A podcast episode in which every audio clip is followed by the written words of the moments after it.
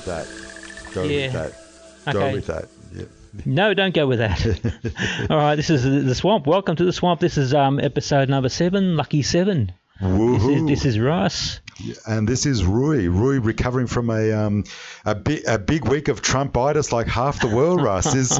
Will, will the sun come up tomorrow? It is Well- at the end of the world as we know it. Well, not yet because he hasn't been inaugurated yet. Yes. So that gives us still two months to see whether somebody will actually take him out before we Yes, all have this I think fate. so, uh, but I, I don't think that's going to happen. Yeah, but look, but but what a momentous um, occasion that was. Certainly, it would at least appear. I mean, like uh, I mean, I mean, I, Could I I, just just back you up? This is obviously the Trump's just been elected president episode, you know, because this will go out, you know, in a couple of weeks from now. So, yeah. what no, the hell are they talking about? That's but- what they're talking about. Well, yeah, no, look, it was definitely the, the story of the week was, um, uh, well, on, on all counts, what would be an unprecedented campaign. Um, Yep. uh, if I understood, it's the first time ever in 250 odd years of American elections that um, we've actually, they have actually elected someone that um, has never had a, a, a government seat before or, or, or been in, in officially in politics, which is, um, um, yeah, pretty extraordinary for someone to come out like that. the word I'm thinking of is scary, actually, but yeah.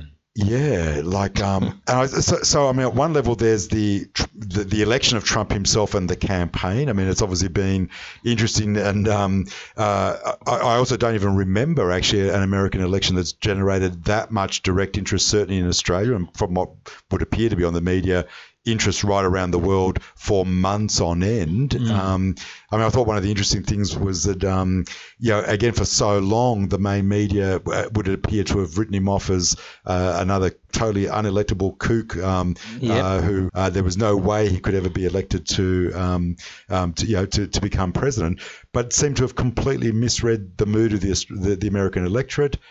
Uh, and I, and I think interesting. I mean, and Trump maybe um, showing um, that uh, if I understood, he actually spent maybe a third of what the Clinton Democratic Party machine spent on their election. Um, uh, and so, how do we explain that success? That success? How did we get it so wrong? You know. Uh, who knows? Yeah. Yeah, Uh, well, you, we're, we're clueless. Clearly, we well, I guess a, a sort of wish fulfillment is the way I look at it.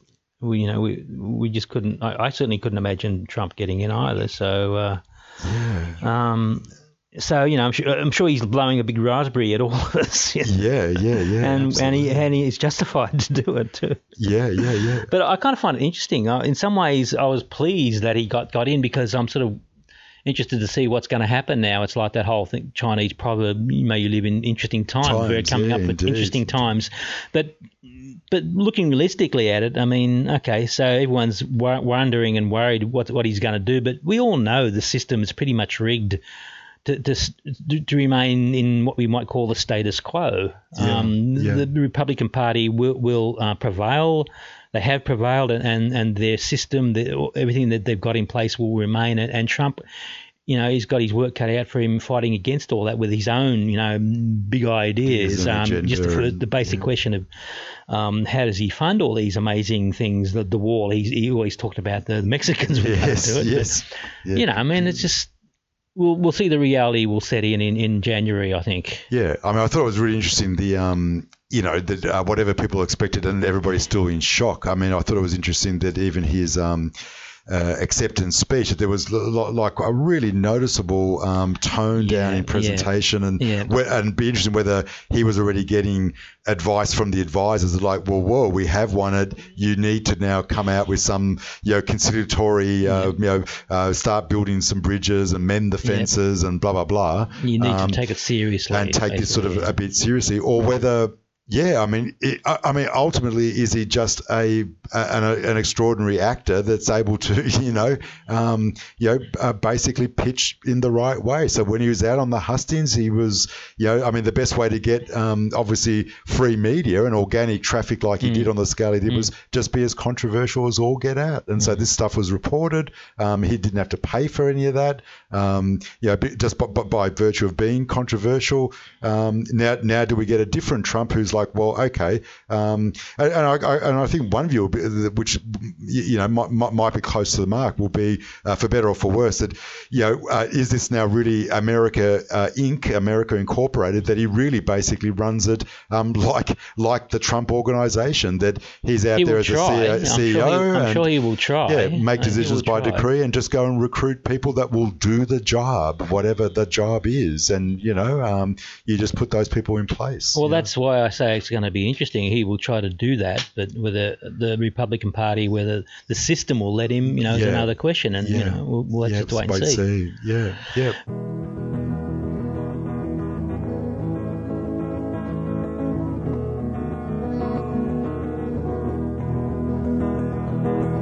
Russ, are you feeling swamped? I am so swamped, I just can't believe it. Ah, it's time for a new adventure. I think you're right. Yeah. A new adventure in pop culture. New adventure in pop culture.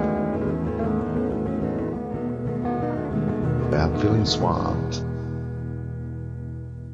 But I mean, that was an important issue this week. But the more important um, thing that happened, of course, was Leonard Cohen died this week. Yeah, absolutely. Come on, yeah, that's yeah, more important. Yeah, no, absolutely. I mean, it's been um, uh, Uh, actually, you- has there been a year where we've had maybe more sort of I don't think so. yeah icons that I can die? of, yeah, no. yeah, Been a yeah. few of 'em. Yeah, I guess as we've moved into the um, you know, those 60 and 70s baby boomers, that um, I guess yeah, yeah, we're heading we're heading to that that stage where quite a few of them are going to be. Well, we can know, certainly line them all up. up, You know, all, yeah, all the members yeah. of the Rolling Stones, Stones for example, Bob are must be what's left of the. Beatles and Bob. It, goes without saying. Um. But yeah, Leonard, he was um, had an interesting career, didn't he? I mean, he was in very much a contemporary of Bob, and um, seen as like a um, a, a poor man's version of Bob in some ways. But um, he had his own style. I saw I saw him at Rod Laver a Yeah, couple I never years got to see him live, but I'm, I'm um, told was fantastic. he was, Yeah, and yeah, the funny thing about him, everyone always complained about his singing, his voice. Um, you know, it could be pretty croaky, but then look at Bob. But Yes, but yeah. as he got older, it just mellowed, and it began became quite an amazing. Instrument. instrument, an Yeah, amazing tool, and um, at the concert, you know, he just sounded fantastic. His singing Yeah. was awesome. I don't know. I, I in some of the um, you know post-mortems and and and celebra- you know, um, you, you you know post-mortems on on his death that um, I heard a, a, lot, a number of people refer to that he almost kind of really stumbled into.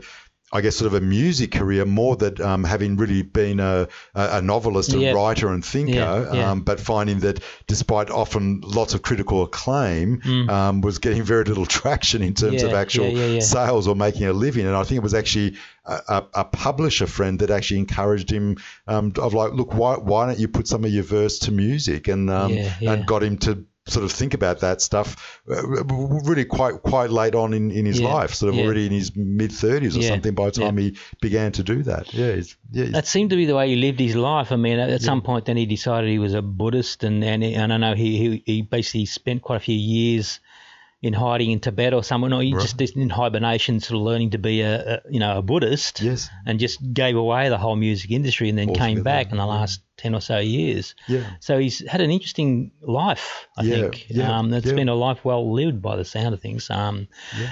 you know, there's so many things you can say about him. I mean, famously, you know, he mentions in, in The Chelsea Hotel. Chelsea yeah, Hotel, number two, he mentions Yes, that line about Janis Joplin giving him head.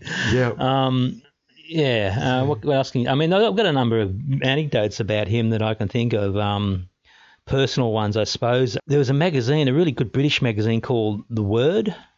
You ever see that? No, Oh, no, yeah. Anyway, it, Yeah. it's uh, now defunct, but I remember about 10 years ago, I, I was looking through my local newsagent, seeing the usual faces on all these rock magazine covers, um, you know, Mojo. There'd be Bob Dylan, there'd be John, all these great guys, Yeah, sure, but the the, usual cool icons. Um, um, Kurt Cobain, and this one magazine had a picture of, on the cover of Leonard Cohen. Leonard Cohen. I Yeah, thought, wow, Yeah, how yeah, audacious to put good old Lenny on the cover. I'm going to buy this magazine. Of course, it was the Word magazine, and that's how I first discovered it because they were prepared to. to do that. yeah. to- had a great interview with him. He talked about his songwriting um, approach. He, he apparently um, spent a lot of time right. You know, just just he would spend a lot of time on, on a particular song.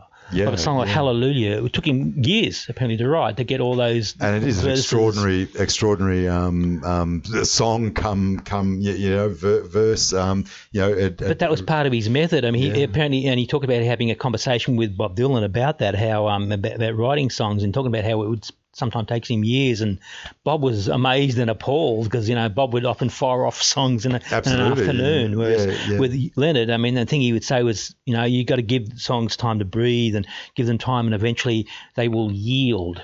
Yeah. Which I thought was a really nice quote. Yeah, Songs, yeah. You, you know, work on them long enough and let them sit in the back of your brain for long enough, they will yield. The meaning Well, a, a very um, you know, Buddhist approach to songwriting. Absolutely, yeah, absolutely, you know, yeah. um, I think the, the first song I ever heard of his on the radio would have been back in the 70s doing my homework to, to Triple R, and this song came on, and I, thought- and I was just knocked out. It was um, Suzanne yes, yeah, touched yeah, her perfect body. Yeah. Um, what a great song, and that's that was the, my um, introduction to um, good old Lenny. Do you have any anecdotes like that? No, what no. was the first song you ever heard of his? Would you say? Oh, no, it was introduced actually by, by a school friend to um uh, to, to Bird on a Wire, Bird on Oh, the okay. Wire, and Yep. um um um and it's sort of interesting. I mean, for uh, yeah, for, for whatever, yeah, it's got. Like, like, I, I mean, having already been a big Bob Dylan fan at that point, Yeah. um, yeah, so we're always v- very aware of uh, of Leonard Cohen and of this audacious talent. Um, but I, I, I still don't. I'm, I'm Yeah. quite sure I don't have any albums of his at all. Well, it know? could be an acquired taste. I mean, he could be very lugubrious. Um, we haven't even touched on his later stuff. First, we take Manhattan, and, and I mean, there was a whole album that, that a whole bunch of artists um, recorded. Uh, I'm your fan. Yep, yep. People like REM and, and Patti Smith, I think, contributed. yeah. So he was clearly very well known and, and well respected. And, Yeah. Um, uh, clearly, you weren't so much of a fan. I'm, I'm taking it, but No, um, but um, but uh, Yeah, but I know, yeah, like even with um, uh, uh, I, I think whether it's on that album, but like I mean, like some of the versions say of um, you know, Hallelujah, like uh, but yeah, particularly the KD Lang version and also the Tim Buckley version are just um, um fantastic. Yeah, You know, yeah, he and- did inspire some great Yeah, cover versions for sure. Uh, I actually never did a cover version, but with my Grover's Mill, I did do a song that sort of tipped the hat to him about that, especially. The cliche that um, listening to Leonard Cohen records was a bit like sort of you get the get the razor blades. he had that reputation for a little while, Yeah, that yeah, yeah. lugubrious, depressive sort of person. And uh, I did a song called "Angry Young Man," and um, here it is. Yep. In salute to you, Leonard. Um, we hardly knew ye. Rest in peace, rest in peace, Leonard. Like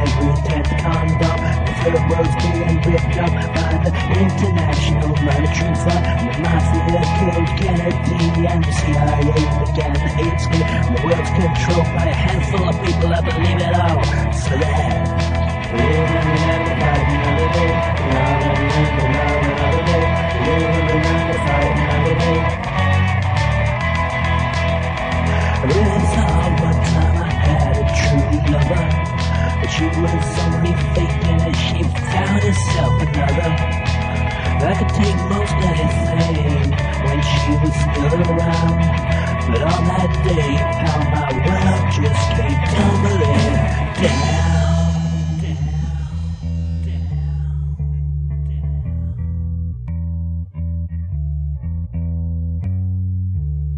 So. My life it is so lonely, man. My life it is so hollow. Play some Leonard Cohen, take some races, and I swallow. Life is so lonely, man, my life is so hard. Place some, let it go and take some razors and I swallow. My life is so lonely, man, my life is so hard. Place some, let it go and take some razors and I swallow. Live a little, fight another day. Love another day. Live a little, fight another day. Everybody.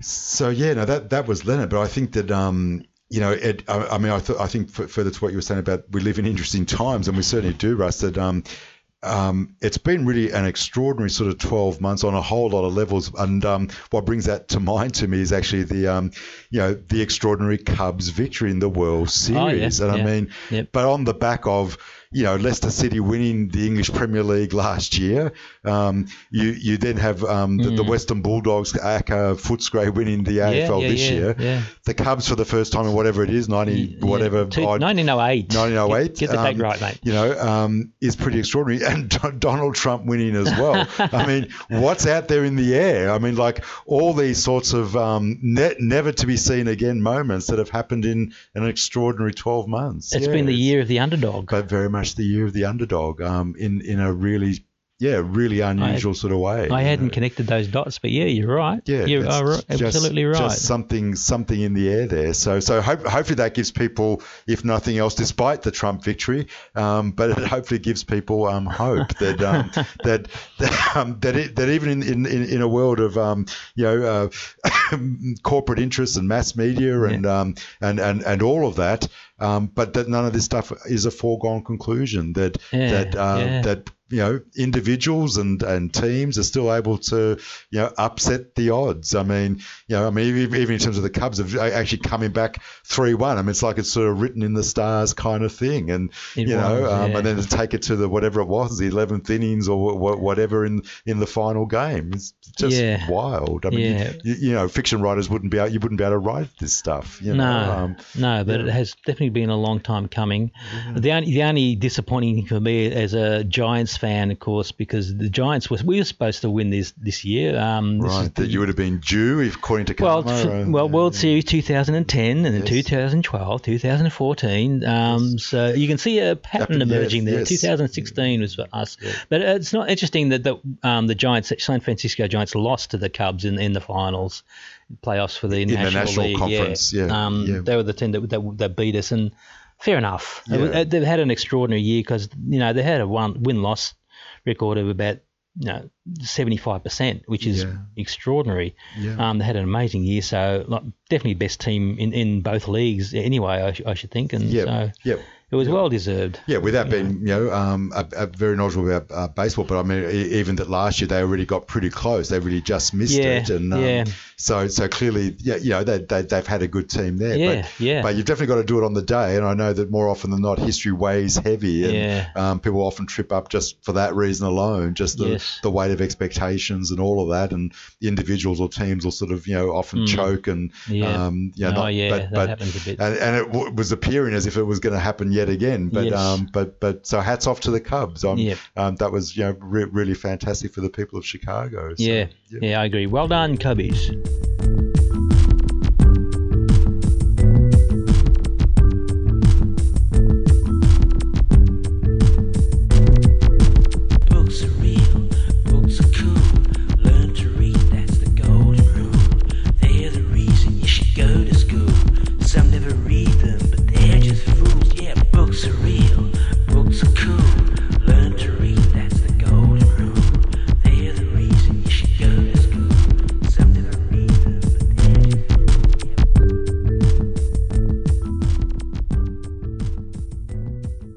Okay, so books, books are real. Yeah, so books are real. Um, de- definitely books are real and, and cool. But I know that you've been a, a, a a busy lad, Russ, and I, I- I've, I've seen lots of emails back to me that um, you've been submitting um, certainly one of your short stories. I think a Couple that- of 'em. A couple of them now. Okay, Yeah. so yeah, so so so where are you where are you submitting um, these works of art, Russ? Yeah, yeah.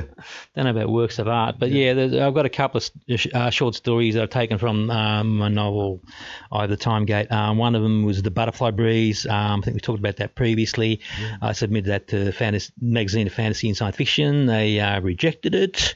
them bastards. Right. And so I, I sent it off to um, to Isaac Asimov's magazine. And, and We'll how are they that rejected goes. these days? Is it li- literally still a, a sort of a pink note that you get? Pretty you get much. a nice letter. you No, get it's an pretty much a email, it's pretty uh, much a form email, um, Right.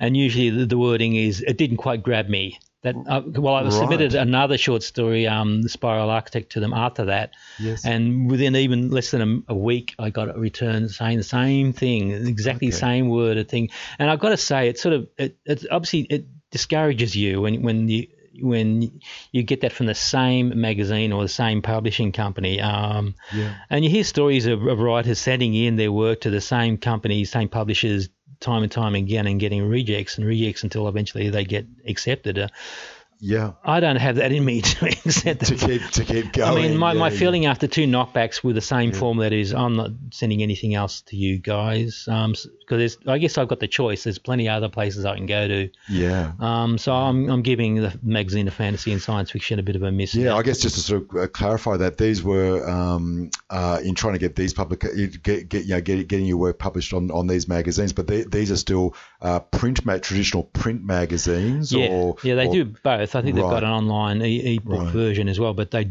actually are traditional print. Yeah. Um, I've got another story. Um, How, how, how do you select the magazines? They just happen to be ones that you've read yourself, or you've gone looking for, you, you know, potential magazines where your work could be published, or, or you're just aware of them from the, the well, magazines both. that you've well, read. both. I mean, Right. magazine of fantasy and science fiction is very well known. It's been Yeah. around for a long time.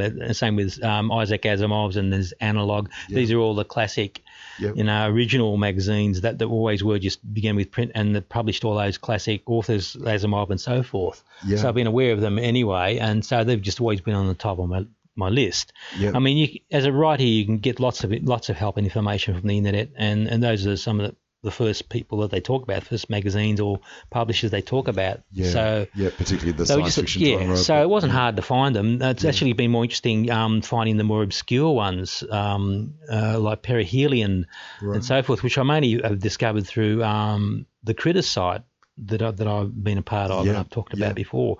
Critters has been a good resource for that. At the end of the week, they always um, send a little email to all the members. Um, with what they call the woohoos, which means um, the members who have actually got some of their Work short work published. published, Right. they give a little woohoo. This is my work that you criti- you critiqued. You know, it's helped Yeah. me write a better story, and I've sent it off to this these publishing companies, these magazines, Yeah. and and they've accepted this one, and that's what you get. And, and that's been a good way into finding all these obscure little magazines that are out there that I didn't know about, um, Yeah. like Perihelion. Um, I have another sto- well, the, the, that Spiral Architect story I've now sent off to Analog yeah. And Yep. see how that one goes. Yeah, which yeah, I, I know. Even my um, my dad was a, a real um, avid you know, science fiction um, uh, reader, and um, that, Yeah. yeah. that's um, Well- yeah, very much what he grew up on. Well, he was, probably um, would have would have known it uh, originally as this astounding science fiction. That was that's its original Yeah, name. because When, I don't know whether they're still around, but I remember as a kid that he actually had some um, some of those in, in, in Portuguese. They obviously were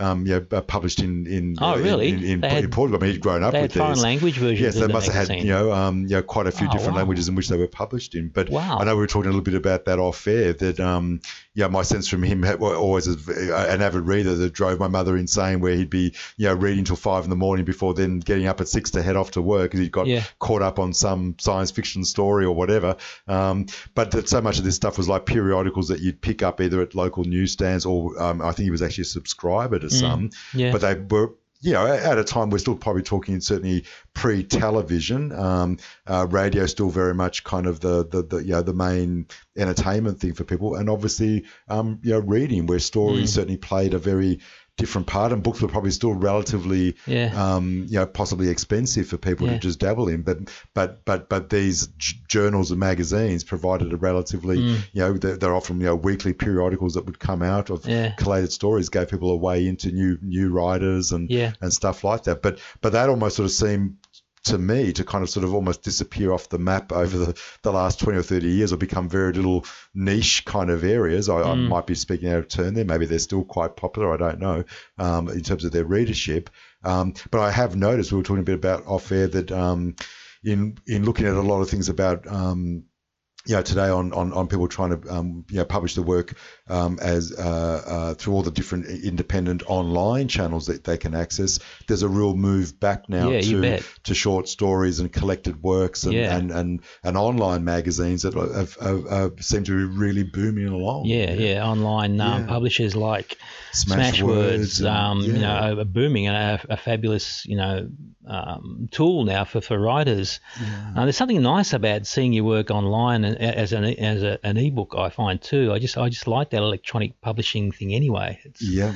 Um, and I think you had an interesting stat that you were telling me about. about Yeah, that, that so you- I, in fact, I think I got that from um, I've forgotten the chap's name now, but the the, the founder of Smashwords. There's a uh, he uh, on a, on a Coca, he's not. yeah on a we'll get- we'll YouTube sort of like- yeah on a YouTube um, um, video that introduces Smashwords and and for, for people that are not aware of that um, he, he he he was actually an author and that was um, um, you know very much wanted to create a site that was from his point of view very author friendly and help people to um, get their work out using independent platforms. People that often felt maybe stymied like your Yeah, experience in writing to tr- traditional Yeah. magazines and get, getting the constant rejections. But it, but beyond that um, was really a sign of the times. I mean he could see already um, that uh, digital content was going to be the way to go because of what was happening with the growth Mm. Yeah. of the internet. And as I understood it from him, that actually it was last year in 2015 that the sales of um, uh, electronic books, um, of digital uh, books, um, uh, superseded um, uh, um, um, hard, hard print copies for That's the fir- amazing, isn't for the first time, and very much with the trajectory clearly heading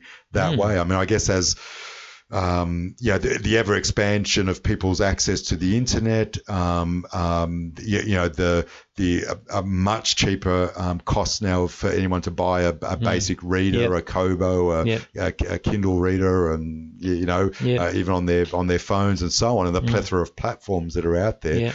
And simply that it enables so much content to get there. I mean, it's you know really beyond buying your basic device. And these days, you know, for you know basically hundred dollars, you'll get a pretty good reading device, and you can basically download as many books as more books than you'll probably ever be able to read at a fraction of the Mm. Yeah, cost. I yeah. mean, it raises, I guess, all sorts of other It issues about does. It has become an issue because Yeah. uh, authors are complaining that the publishers are not paying them enough, and that's and that that makes sense. So we that, move that we into should, volume we and- should. yeah. Doesn't make sense that they're not paying us. It makes sense that we should be, Yeah. you know, complaining about it and pushing for, Yeah. for more Yeah. because we should be getting more. Yeah, yeah. Whether then that becomes sort of a race to the bottom, that it's a lot easier for people to. Well, I, I, I guess let's sort of backtrack a little bit. I mean, it's clearly a lot easier for people to get their work out. You Mm. can circumvent um, traditional publishing and basically self-publish Yep. um, on all different platforms, of which Smashwords is only one. And there are, you know, Yep. there's um, you know, Draft2Digital and a whole range of other ones outside of Yep. you know Amazon that people are certainly familiar with.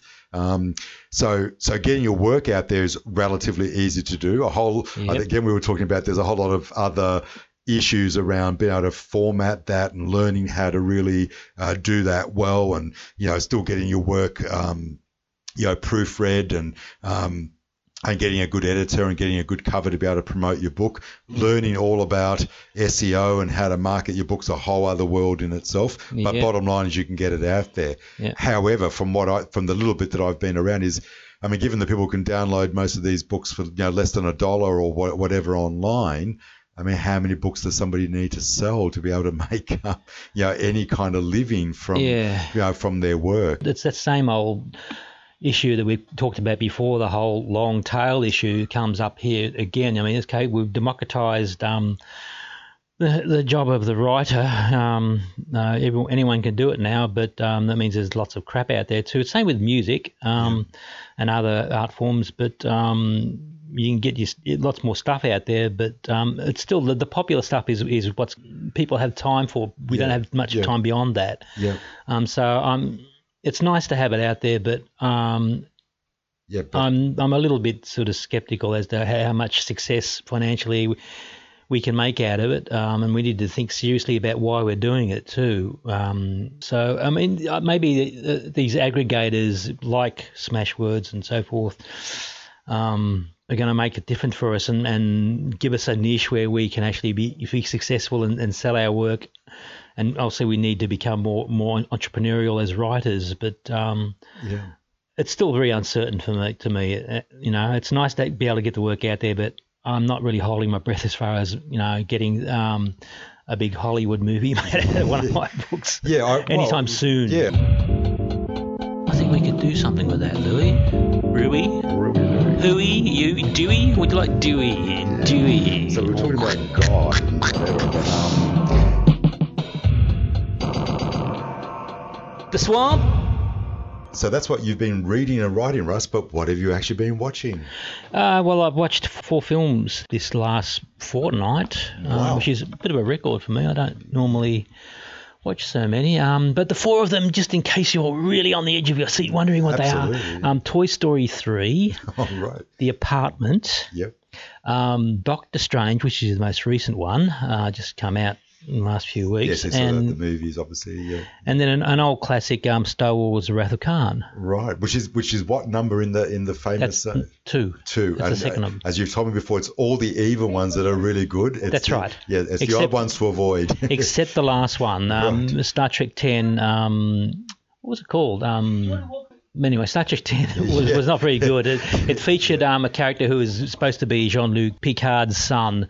Um, well, it was so good that we both went to see it, and actually, I don't remember the title either. yeah, so- well, we knew he was Jean-Luc's son because he was bald. That's right. Yeah, right, that- that that's was how we knew that was the dead giveaway. Yeah, but it wasn't very good. But the others, um, certainly the second one I just saw, Khan, um, and the eighth one, um, the First Contact. They were probably the two best ones I would say of them. Um, it was interesting watching that again because. Um, I watched it with the, the commentary by the director Nicholas Meyer, and he had some interesting things to say. Yeah. Um, so it, I mean, certain things that I didn't even it didn't even occur to me in the first few times I'd seen it. There's, there's the first scene when we meet Khan, as played by Ricardo Montalban, brilliantly played by him, by the way. Um, he takes off um, a glove. It's, uh, there's bit of business where he just takes off. He's got two, two, gloves on. He takes off one of the gloves, but he doesn't take the other one off, the right hand glove. And And, the question noticed? is, Yeah, no, I'd never noticed. Yeah. But but but the director says, why do we? Why did why did he not take off the other one? And he doesn't give you the answer. He leaves it up to us to decide. But since he's been living on this this very harsh planet, my guess is he's handed gotten into some accident or- and, and was awful, horribly mutated Deformed or or something. He doesn't he doesn't want to show it. That's my guess. But Yeah, yeah, just yeah. that little detail there uh, never occurred to me before. Yeah. Um, he had some interesting things to say about the actors. Um, uh, Montalban, uh, the big question about him, if you recall, Who has seeing- passed away now too, hasn't he? I think he has, yeah. I mean, he's sporting this very, um, very virile-looking chest. In the, we often have, he's got this open chest sort of look, um, and the question has always been, is that his real chest? And apparently the answer is yes. Right. Yeah. yeah. Because apparently he used to work out quite a bit. Yeah. So that's one of those big unanswered questions finally answered Well, yeah, I mean, you. I remember him from lots of sort of B-grade westerns, and um, um, I got a feeling he used to actually even used to be in. You might remember High Chaparral in the seventies. no, you're thinking of um, that, that's a different actor. I know who you're Right, thinking of. okay, Um, yeah. The one who played Manolito. That's right, but no, wrong actor. Darren yeah. or something or other. So then I must have only met him at- on Fantasy Island, I think. Yeah. And, um, yeah, yeah, Yeah. But um, but he's definitely been yeah in lots of sort of B grade movies. And, Yeah. yeah. Um, but but but yeah, I I, um, I, I agree that his um, his role in, in the Wrath of Khan is Yeah. really good. Well, Yeah. ap- apparently um, he was uncertain about how to play the role, and uh, Nicholas Meyer, because this was only the second film he'd ever directed, he was still a young guy, only about 24 or 5. You know, and, he had his own doubts about whether he'd be able to direct these big name actors like Sh- William Shatner. You know that, Yeah. that he had the authority. But with Montalban, Montalban was very open to any suggestions he had. You know, and he was able to, you know, and ma- the main thing was that the Montalban was sort of overacting a bit at the, at first, and then he was basically able to tell him to scale it down, down a a bit. You, bit, you yeah, be yeah. quiet. You know, you're, you're this threatening psychopathic character, and the best way to play him is playing him quiet. Yep. That, that's scarier than, than going overboard. Yeah, you don't need You know, you have to to- pick your moments when you when you go overboard. But that's interesting in itself that you're saying um, that the director was about 24, 25 at that time. That's Yep. um, a pretty heavy responsibility to be given, you know, a major film and a major studio film and the sort of budget and actors that go with it. So what what was his sort of claim to fame? How did he Well, he'd written that? a novel, and I think it was a nine percent solution or something like that. Um, uh, sort of where where Sherlock Holmes meets Sigmund Freud. Right. Um, it was a very um, famous and very um, successful novel. He'd written that a couple of years before and got a film made out of it, and so he was known from that. Right, okay. Um, and he also happened to know how to have a good friend who happened, a woman who happened to be one of the um, producers at Paramount, you know, so he had a bit of a it was Yeah, an inside people sort of who help he to- knew, yeah, yeah. you know. So um, and all- she, but it's that's- interconnected world. It's not you what know? you know, it's not who, who you Yeah, know, sort of thing. But but he had the talent there, obviously. And look, he delivered. I mean, he delivered certainly Well, one of the better, right. better Star Trek films. That's right. He had one film under his belt, time after time, before that, which was also fairly successful. It's a pretty nice little film too, which features. Um, he seemed to like these combinations. He had um, that was um, H.G. Wells and Jack the Ripper. Right. Yeah, yeah. As played by um, Malcolm McDowell. Yeah. Um, yeah. Yeah, yeah, yeah. So, um, and he had some interesting comments to say about William Shatner too. I mean, this whole thing about directing actors and getting them to underplay. The, the main thing with, with Shatner being such an egomaniac, um, you know, he would do his own thing, and there wasn't much he felt he could do about that. But but he found that his acting got better the more takes he had to, had to do. The reason being because he got bored, and so instead of uh, you know being a ham and He overplaying, would just he would slowly just kind of wind back down and lose some of that energy yeah, and he, would- he just, he just toss off the, the, Yeah. the line or whatever, you know. yeah, "Oh, I don't actually care come anymore. out that much more better because, yeah, yeah, yeah. But there's no doubt. I mean, his acting in that film is particularly good. yeah. You know, I think he surprised a lot of people, William Shatner, with that film. But a lot of it is down to, I think, to um, Meyer's direction. Direction, He makes a, a point about one particular scene with this, where the scene where there's a big standoff between um, the Enterprise and um, Khan's ship, where where um, Khan has basically attacked the, the Enterprise and, and they're sort of decimated, and and he's trying to get them to surrender, and uh, um, Kirk. Um, is trying to stall for time basically, and um, and what he's trying to do is basically get the the um, the encryption codes for the other ship so that he can lower the shields and so that they, the the Enterprise can attack Yep. his ship. Yep. And so at one point, um, Khan, you know, impatiently says, "Come on, come on, um, give give me surrender now. Give me the information." And and then um, Shatner says, "Here it comes," and that's the line. But that apparently is the line in particular that where Meyer had to do, have him do at least ten takes before he got 'cause he just he kept he kept telegraphing the line. Here it comes. Um, yep, yep, You know, yep. and and Khan's not not a silly person. He he would he would have caught those cues. So Yeah, so he just wanted to do it in a much more kind of deadpan way. yeah, and, and so it took about the tenth take before you get get the right reading in Right. that particular scene. It was one that he really pointed out. Um, so yeah, really, really good film. And then why the apartment? Just that, um, why did you go down that track? Having, which seems sort of out of place with these. Um, Well, great, I'd seen the film. I'd Yeah. seen the film before. Yeah. Um, Billy Wilder directed Yeah. with Jack Lemmon and um, Shirley MacLaine, um, and so it was just uh, Yeah, just great to, to yeah. great to see it again. Yeah. Really, And, and in fact, and Gene Wilder also passed away this year, earlier this year, wasn't it, or was it last Gene year? Wilder, Yeah. you, uh, you, you think this is Billy Wilder, the Billy director. Wil- sorry, yeah, Gene Wilder was Willy Wonka. Yes. Maybe they're related. I don't know. yeah, yeah, yeah. Um, so, but but the apartment's just a beautiful film, um, black and white. Um, it's nice to sort of um, renew my crush on the short-haired um, young Shirley MacLaine. Oh, I was going to say, I thought, it was good, thought you were going to say um, Ja- um, Jack Lemmon? but, um, yeah. Oh, well, he was a beautiful man Yeah, too. yeah, yeah. Let's face it. Um, but the interesting thing about the film is it's not really comedy.